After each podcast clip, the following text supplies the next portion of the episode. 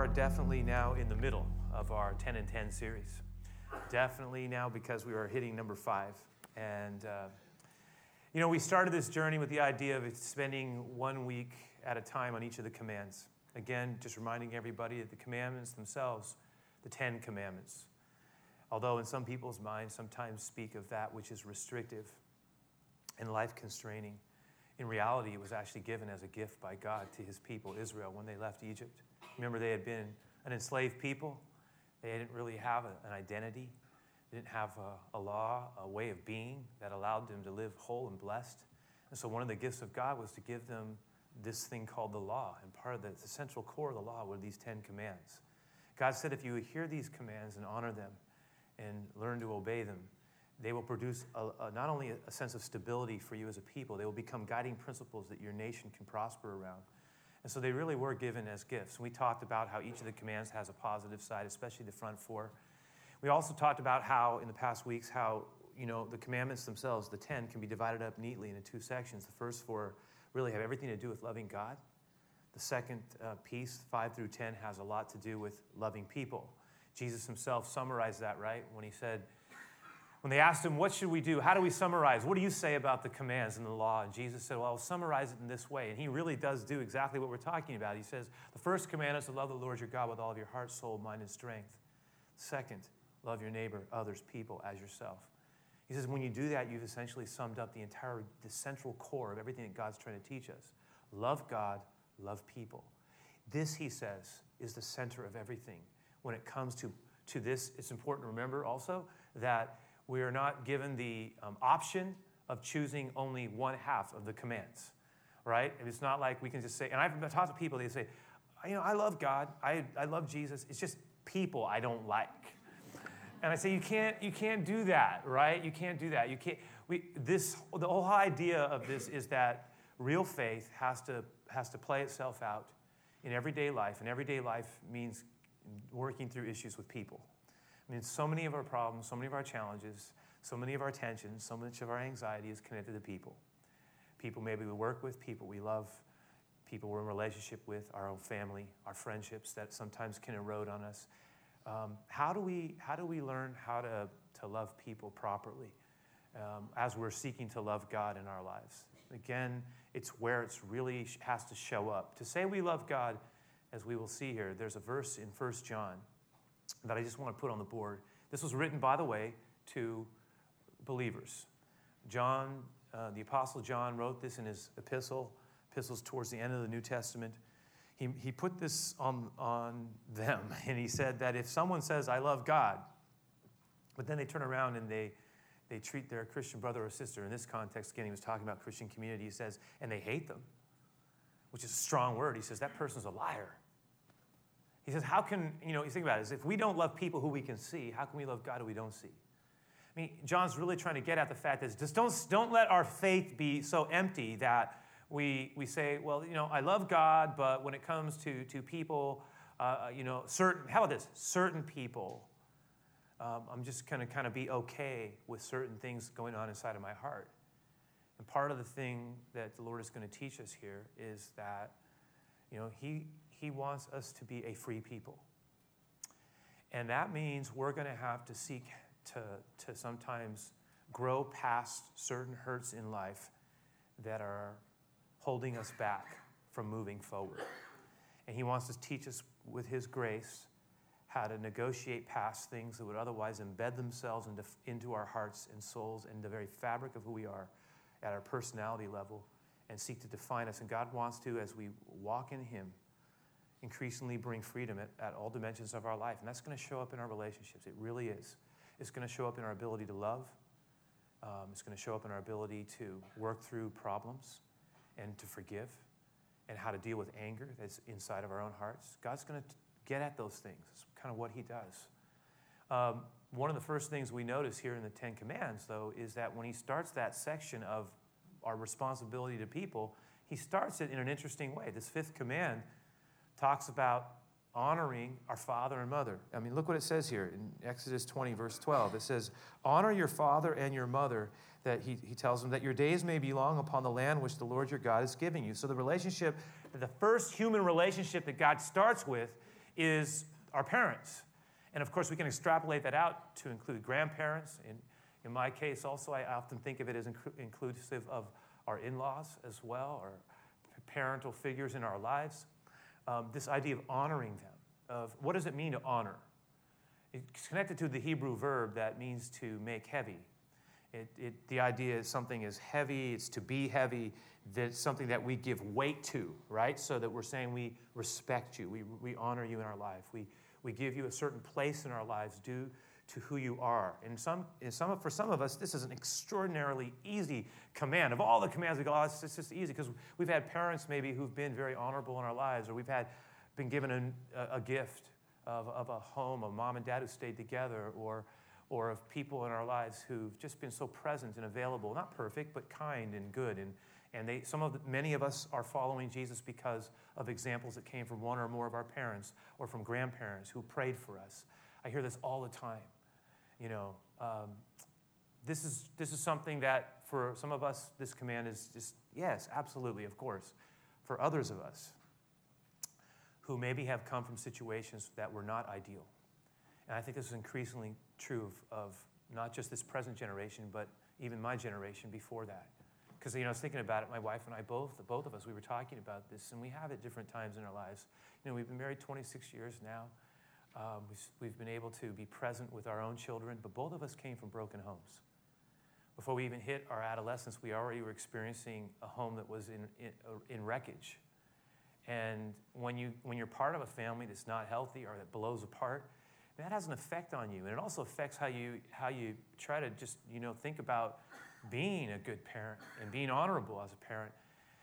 Those things have an effect. And, and, and again, so what I'm trying to suggest is that for a lot of us, when it comes to, and I know a lot of, I've heard a, lot of different people eh, share different aspects of their lives as the years have gone by. And one of the common themes that, that shows up is we are often brought to places when we're following the Lord where we have to make decisions around how much we're going to honor our parents or our grandparents or parental figures like we've mentioned or, and, and how are we going to how are we going to do that some of us have a really hard time because we have such little respect for them and in fact hold them accountable for certain things that we even now still work through how do we honor that which has been dishonorable I mean, clearly the Bible starts out by suggesting that if nothing else, we can honor someone for the fact that God used them to bring us in this world. Um, he talks about how, what how important it is to do this. But I'm going to I'm gonna spend some time here and just sort of lay some things out. I was, um, you know, sort of talking with my wife again about this, and I was trying to mention to my kids about how I felt how blessed they were to have parents, because we were, you know, parents who showed up to things, right? Uh, and they're saying, yeah, yeah, yeah, Steve. I was like, asking, hey, do you understand what it means to have a parent show up, one of us show up for your game? You know, I don't bother with that. I say, look, I go, I tell you, I was growing up. My mom was, mom was working, and we were a single parent house. My, my dad, the whole thing had crumbled. He was kind of gone in some way, so many ways. And it was just, I said, you know, I would be in high school. I said, I would dream about having one parent show up for, some, for a game. Never It wasn't, and I go, do you, do you understand how blessed you are? You know, they're in their late, our kids are in their teens now, early 20s, a couple of them. It's like, what a gift that is. But some of us, we know because we've been a part of one, not having a parent who wasn't present or left us early or was not there even though they were there. Or in some ways, um, we, we've also witnessed our, our family, like I did, just, just blow up. And that, that that has an effect on, on, on us. And um, again, when it comes to honoring, I think this command reminds us we're to honor as best as we can, um, even when part of us doesn't want to. And we're going to talk a little bit about that. You know, one of the characteristics, and this is in your handout as well in Proverbs 30, and I'm not going to dig too far into this, but I want to suggest that as we look at that passage here, it talks about the characteristics of a fractured generation and of a generation that is wayward. And God is describing this generation in these four verses of Proverbs 30. And fir- he lays out these different characteristics. And the first thing he says is there is a generation that curses its father and does not bless its mother. And then he goes on to talk about this generation that is pure in its own eyes, yet it's not washed from his filthiness. There's a generation, how lofty are their eyes, their eyelids are lifted up. There's a generation whose teeth are like swords, as Bible using poetic language, whose fangs are like knives to devour the poor from off the earth and the needy from among men. The point being here is that, from, I think it's worth noting that dishonoring of parents, which is what verse 11 is about, is put in a procession, right, at the front of the line with these other characteristics of a wayward generation. I mean, verse 12, self righteousness, immoral, 13, proud, 14, speaking malicious words and oppressing the poor, in all of these things. And then all of a sudden, you've got this dishonoring parents as a characteristic associated with all these other negative things. And so, one of the things that we, we are reminded of is that a healthy generation or a healthy people will seek to honor uh, their, their father and mother as much as possible. And so, kind of keeping that in mind, let me, let me sort of talk about, and we'll just use the banner of considerations to sort of work through this. And I have some things I want to share a little bit from my own personal account as well in a moment. But one of the things it's worth noting, obviously, from the very beginning, is that Jesus himself modeled this when he was on earth. You'll notice in the handout there are two passages. One's in Luke 2, the other one's in John 19. Intentionally looked at these two pieces because the first one in Luke 2 speaks about how Jesus is um, you know, at the age of 12, he's, what an interesting, they, Mary and Joseph lost Jesus. For three days, they couldn't find him, right? Which is just a great story in and of itself what happens there. But when they finally find him, he's in the temple. He's teaching. He's, he's engaged in conversation. They say, Why have you done this to us, son? We, we've been looking all over for you. We couldn't find you. We left, thought you were with us. We discovered you weren't there. We've been frantically searching for you. Why'd you do this to us? Jesus says, Didn't you know? I, would, there's only one place I could have been here in my Father's house. They're caught off guard by that statement. What Jesus meant was, This is my Father's house. Already at age 12, there was a connection beginning to emerge between who he was, his calling, and um, the role that he had in his life. And yet, what we're told is that even though they didn't quite understand everything Jesus was saying, that Jesus then, and this is a key verse. Look at verse, uh, look at verse 51 at the very bottom of Luke 2 in that center column. It says, Then he returned to Nazareth with them. And notice that phrase, and he was what? Obedient to them. Now, contra- I want to, that's the, at an early stage in Jesus' life, we see that he evidences as an example, as a, as a child, obedience as a way of honoring his father and mother. Towards the end of his life, it is, as he, it is, the, it is the end on the cross. John 19. Jesus is hanging there, the representative um, sacrificial lamb, if you will, paying the price that we could never pay, giving his life so that we might have life in God, covering our sin, the Savior of the world, dying there, splayed out shamefully, the Son of God, almost naked, stuck on a, on a pole between two thieves, people spitting, cursing, rejoicing over his, his unseeming and um, shameful ending, and seeming that they would be done with Jesus as his enemies laugh him to scorn. And in the middle of that, we know that Jesus said certain things from the cross as he's dying there in excruciating pain. We talk about it all the time, but his, he, he can barely breathe. He's got, um, you know, just pain moving through his body. Crucifixion was selected as a means of, of capital punishment by the Romans for a couple of reasons. One, it was exceptionally painful. Two, it was extraordinarily shameful. And three, um, it took a long time for someone to die. Periodically, someone would show mercy and offer somebody something of a sedative or an anesthetic to, to take away the pain. They tried to offer Jesus something, he wouldn't take it. He, he kept his, his mind and he spoke words. Seven sayings are recorded on the cross. One of those sayings is directed to, interestingly enough, his mother and to John, who had showed up after he had initially run away. In that moment, think about it, as Jesus is literally carrying the weight of this world, the sin of this world, and doing something of cosmic relevance in the middle of this moment of as fulfilling the very purpose for which he had come to die to give himself for he, he, he stops and he says something that reminds us of the importance of the fifth command. Look what, he's, look what happens. It says, Standing near the cross were Jesus' mother and his mother's sister Mary, the wife of Clopas, and Mary Magdalene. And when Jesus saw his mother standing there beside the disciple he loved, he said to her, Dear woman, he said, Here, here is your son. And then he turned, and the disciple whom Jesus loved was the way that John spoke of himself in the third person. And he said to his disciple, Here is your mother. And from then on, the disciple took her into his house as, her, as, as his own. But what happens there is Jesus is in the middle of this moment, and he turns and he says to, to, to, to his mother Mary, He says, This is, this is your son. And son, behold your mother. He, he, he takes this moment to honor.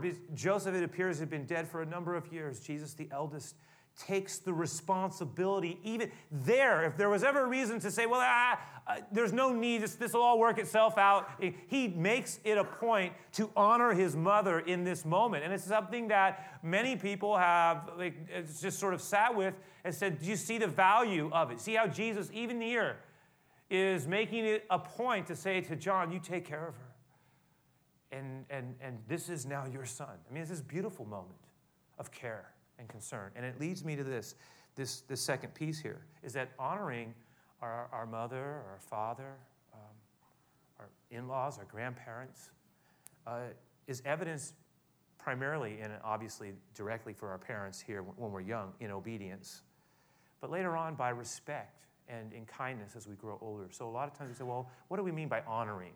Well, what we're talking about, you know, when you're little, it, it shows up in obedience, but as we get older, it's not obedience. There, in fact, there are times when, when it is appropriate to disagree. As a follower of Jesus, we are, we are required to exercise self government and to make our own decisions. There will be times where we will have disagreements. We will not always see eye to eye. However, even though we are given that privilege of disagreement, we are never given the right in God to speak condescendingly, spitefully, unkindly, to those who have been given this role in our lives. That one of the things the Lord will challenge us around, and you say, Well, you don't know them, they're, they're dishonorable. But I, I know what God has asked us to do. As much as lies within us, we need to do this.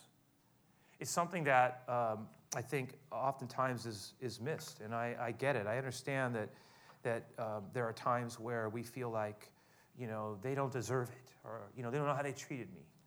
And uh, I'm just going to su- suggest that as much as possible with the grace of God needs to fill our lives so that we can, again, I, I'm saying this, for some of us, this is not a challenge. For others of us, it is actually very difficult. And this leads me to the third piece here, where I'm going to spend my, a little bit of time just sharing a little bit out of my own story. Is that I want to suggest that honoring our parents is not always easy. And in fact, I, I, in some cases, it will, it will require an extreme dose of the grace of God. I remember my resentment towards my father, particularly as a teenager. Um, I, I kind of blamed him for our family. I had reasons for it, falling apart, you know. And uh, I remember how angry I was with him and how, how little I thought of him, both little in terms of how little I thought of him and how little I thought of him in terms of how I, I didn't didn't think of him highly. And uh, uh, was around, something happened because a few years after our family blew up, um, I was about 14 years old when, right in that period, in my freshman year in high school, when something happened to me that dramatically altered my life. Not too far from that other thing that would have dramatically and has and altered my life. But I had um, uh, exchange with the Lord that, that affected me deeply.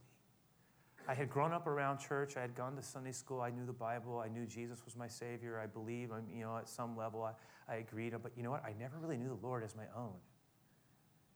And it got to this point where, where I was in the middle of something, and I, I just, the, the, Spirit of the Lord, the power of the presence of God, as we would say, just really, it, my heart opened up. It's like when the Bible talks about in 2 Corinthians 5 17, therefore, if anyone is in Christ, they are a new creation.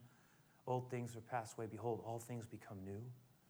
All of a sudden, everything that I had seen, I saw it different. In, in terms of God, the Bible that I had read, you know, and looked at and knew about. All of a sudden, it's just was bursting out with life, and, and, and there was stuff, and I wanted to know more, and I want to read more, and I want to get it. And, and, I, and all of a sudden, this God that I had heard about and talked about, and Jesus, the name that I was so familiar with, all of a sudden, it was like, the Lord, you're moving in my life. I feel your, I feel your presence. I'm, I'm open to change. I want to follow your way for my life. I want to follow your will. I'm, I'm open, God. There's a relate, there was a relationship, there was movement. There, the waters, every, things were coming alive. It was like I was seeing things totally different than what I had seen. And it was a big deal. It changed me. All of a sudden, there was a real love for the Lord that was emerging. Part of the problem, though, was I still had this other thing hanging on. You know, this kind of anger there about what had transpired. And, and uh, I remember how at that critical stage in my life, and again, just stay with me on this, but I, I felt like, you know, God gave me two gifts that really were, and a lot of times we'll find that in our worst places, that, that oftentimes God will show up and he will, he will do something that reminds us that He is with us. And one of the things the Lord gave me was this emerging relationship with my grandfather, who was my father's father, who was a pastor, who had driven a, a, a he had been a bivocational pastor, founded a little church here in San Francisco, drove a muni bus till he had to retire, pastored, um, just gave his life to the things of God, never saw a lot of big movement. But in his six, late 60s and, and, and 70s, I began to build a rela- he began to build a relationship. One of the things he did was build a relationship with me. And all of a sudden, just our lives intersected, just at that crucial period in my life. And God really, he became like an island of stability to me. He taught me how to love God, how to pray. Uh, not a perfect man, but a godly man. The real deal, when you see it, it affects you. And it was a gift from God, and it was important, and it was critical. But then there was something else that happened. Something else happens as I'm beginning to move forward in the Lord. Beginning to try to, you know, explore what does it mean to be open to God. And, and, and I'm reading His words, and I, they were making a difference in me. And I remember praying one time, and it was like, the, I felt like the Lord, uh, the Lord really touched me. Now, some of you know exactly what I mean. It's like there's this, there are times where you're praying, you're open, and you're very vulnerable with the Lord, and all of a sudden you just feel like uh, you might even be reading something in the Bible, and all of a sudden it's like, this is what I say, that word becomes a word. The word becomes a word for us. And it's like, that's you. And I remember this part, moment, period, where God was trying to get at my anger,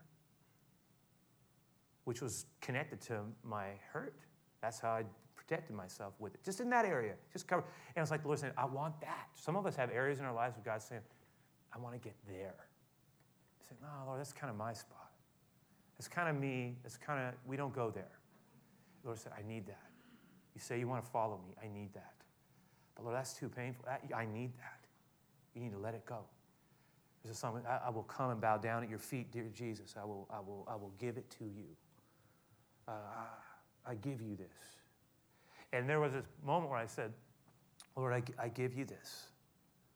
And, you know, I felt, I felt like the Lord started to quell the angry waters of, uh, of my soul. I, I, I felt, if not the fullness of forgiveness, not the rush of forgiveness, then the brush of forgiveness. A little bit. And it wasn't like this amazing, you know, torrent of love started flowing, but the anger started stopping, right?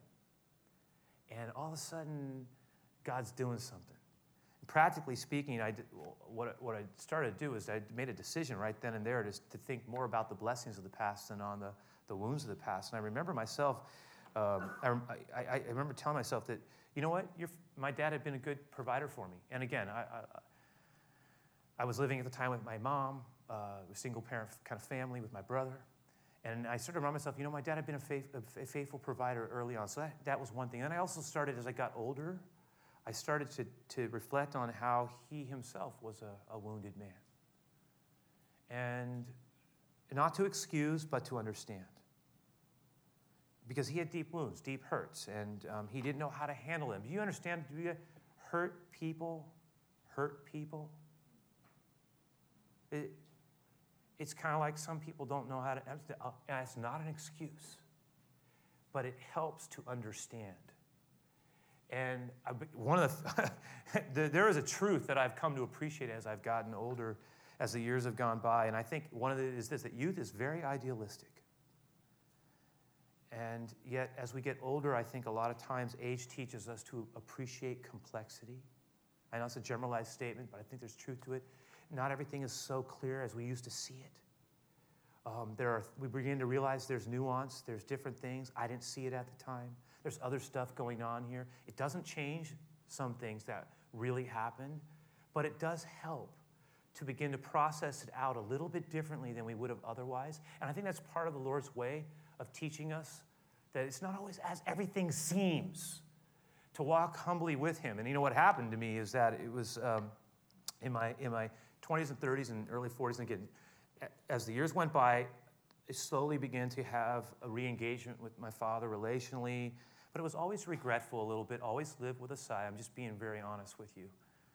Neither one of us quite knowing how to completely bridge the gap because so much was missed. And so, so much was lost. And so it was always kind of a bit of a sigh. Uh, it was never what it could have been, never what it should have been. But it emerged and it, it got better. And it was in 2008 when my father was uh, dying of cancer, really that I was given an opportunity. It was always easy for me to honor my mom, but I was given an opportunity to honor my father. And um, I remember a few days before his death that we were able to really pray together and uh, affirm something. He had a faith in Christ, but it had never really played itself out. This, but we confessed Christ together, prayed together. Um, you know, it, it was, this is why I told somebody. I said, it was a good closing paragraph to an otherwise unhappy story. And for that, I'm grateful. Because the, the, the, the love that was squandered is, could never be recovered. I can't go back. Look, you know it. There are some things we wish we could do differently, wish would have been different, would have loved for them to have been different, but we're not, we can't go back and change it. It is there. It's, I don't want to use that phrase. It is what it is used too much. All right. But it is what it is. Uh, and the fact is, I couldn't go back and change it. I couldn't go, there are things we can't go back and change in life. They are eh, done. But how do we live? How do we move forward? How do we grow? How do we, how do we get past it? How do we get the wounds healed up? I think honoring our parents and grandparents and uh, parental figures when all is said and done is not nearly as contingent on them as it is on us. That's, that's what I'm trying to say. We, well, okay, I, I understand. There are some relationships, and that, Bob, is probably true of any critical relationship in our life. This principle applies. There are some things we can't, we can't make another person do. It, it's true. We don't control anybody. So a person doesn't want something to be better, it won't get better. We can't make it happen. And we can't feel guilty all the time about what another person doesn't want to do. Because that's just robbing our ability to be a blessing where we're supposed to be. So we can't live there. At the same time, you know, it's true. We can't make another person, but we can, we can do this. We can get our heart as free as possible. And we can take responsibility for our own heart. As much as lies within us, let the grace of God invade our lives so that the sun shines in and increasingly flows out so that the way in which we view things is with the absence of malice. That by the grace of God, I live freely in Him. And I will seek to my best to forgive, and I will seek my best to honor where, where I can. And I will seek my best to be grateful, and I will seek my best to be okay with the unfair things in life. And I will seek by your grace, Lord, to bless sometimes and to give even when it is not deserved, because that maybe is when I am most like you. It's, Jesus said, it is easy to bless when, when good is done to us. And that's true. Jesus said, but you know when it's really, when it really, really is, is when we bless that which has not been, we respond with blessing when we've been hurt. Now he says, we're walking in his path. That is the way of the Lord to, to not get entrenched in our hurt, in our resentment, and are remorse about what you cheated me out of, but rather to say, In Christ I am free. I am filled with His goodness in my life. I am increasingly learning how what it means to live a life of blessing. And you know what happens? We end up becoming the very blessing that we wanted to get ourselves. It's the way of the Lord. And there are people God has for us to bless. I'll leave us with this. There are going to be people in our lives we're going to give, be given an opportunity to affect and impact, not out of perfection, but because there's a real sincerity to honor Jesus in our lives. And because we are open and willing to grow and become more of what He wants us to be, what happens will be is out of that will generations of people. You say, what do you mean? John?" Yes, people, one person can be affected. That person affects many. And those many affect many others. And instead of having a generational dysfunction passed down, we get a, a, a, generational blessing of life. This is the way of the Lord. And it starts sometimes by choosing to do the, the hard thing by the grace of God. So, the song that we're ending with, let me just say a few words about this. It's called Save a Place for Me. And really, when we thought of this song, it was with the intent of trying to honor people who've gone, who aren't with us anymore, who've gone ahead and who've made a difference in our lives. And the idea someday we'll see you again. But in the meantime, one of the things I want to do to honor you again, honor their memory, honor their blessing, is to seek to live our lives in a way that honors God. And we all have a, a lifetime to give, and to, it's, it's gone fast. We all have a day, and soon we will join others who have gone ahead. And this is our time to, to do things as well as we can, and to forgive quickly, and to get past things, and to let the master physician get into the places that no human can actually go, and do a work inside of our soul, and heal things up. Let me pray. Lord, as we. Uh, we think about these truths as we sit with them, we are reminded that you are the most skilled surgeon of the soul that there has ever been. You made us, you know us. And I pray that you would continue to just work your purposes through our lives. Some of us have been given great blessing. May we steward those blessings well and not take them for granted. Others of us, Lord, have had to work through very difficult things and are working through them now. And that's okay. You were wounded for us. We can live with you. We walk with you. We grow with you. I pray that you would teach us your ways and show us the path. Help us, Lord, to become more of what you have for us to be, so that surely goodness and mercy will follow us all the days of our lives. This would be our desire, Lord. Help us. We welcome you in, Lord. Be honored. Be honored in our, our closing song. Be honored in our giving time. In all things, be honored in our lives too. Keep, keep working we're, we're open. In Jesus' name we pray. Amen, Lord.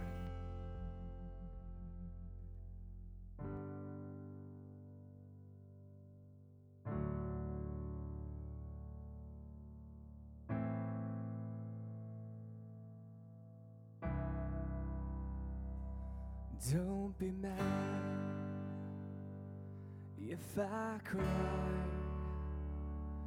It just hurts so bad sometimes. Cause every day it's sinking in. And I have to say goodbye all over again. You know, I bet it feels good to have the weight of this world off your shoulders, and now Dreaming of the day when I'm finally there with you. Save a place for me. Save a place for me. I'll be there soon. I'll be there soon. Save a place for me. Save some grace for me I'll be there soon. I'll be there soon. Da da da,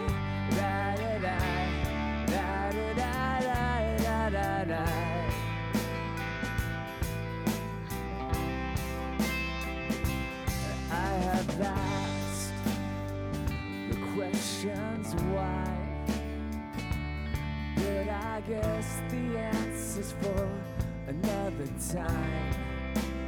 So instead, I'll pray with every tear and be thankful for the time I had you here. You just same place for me, same place for me.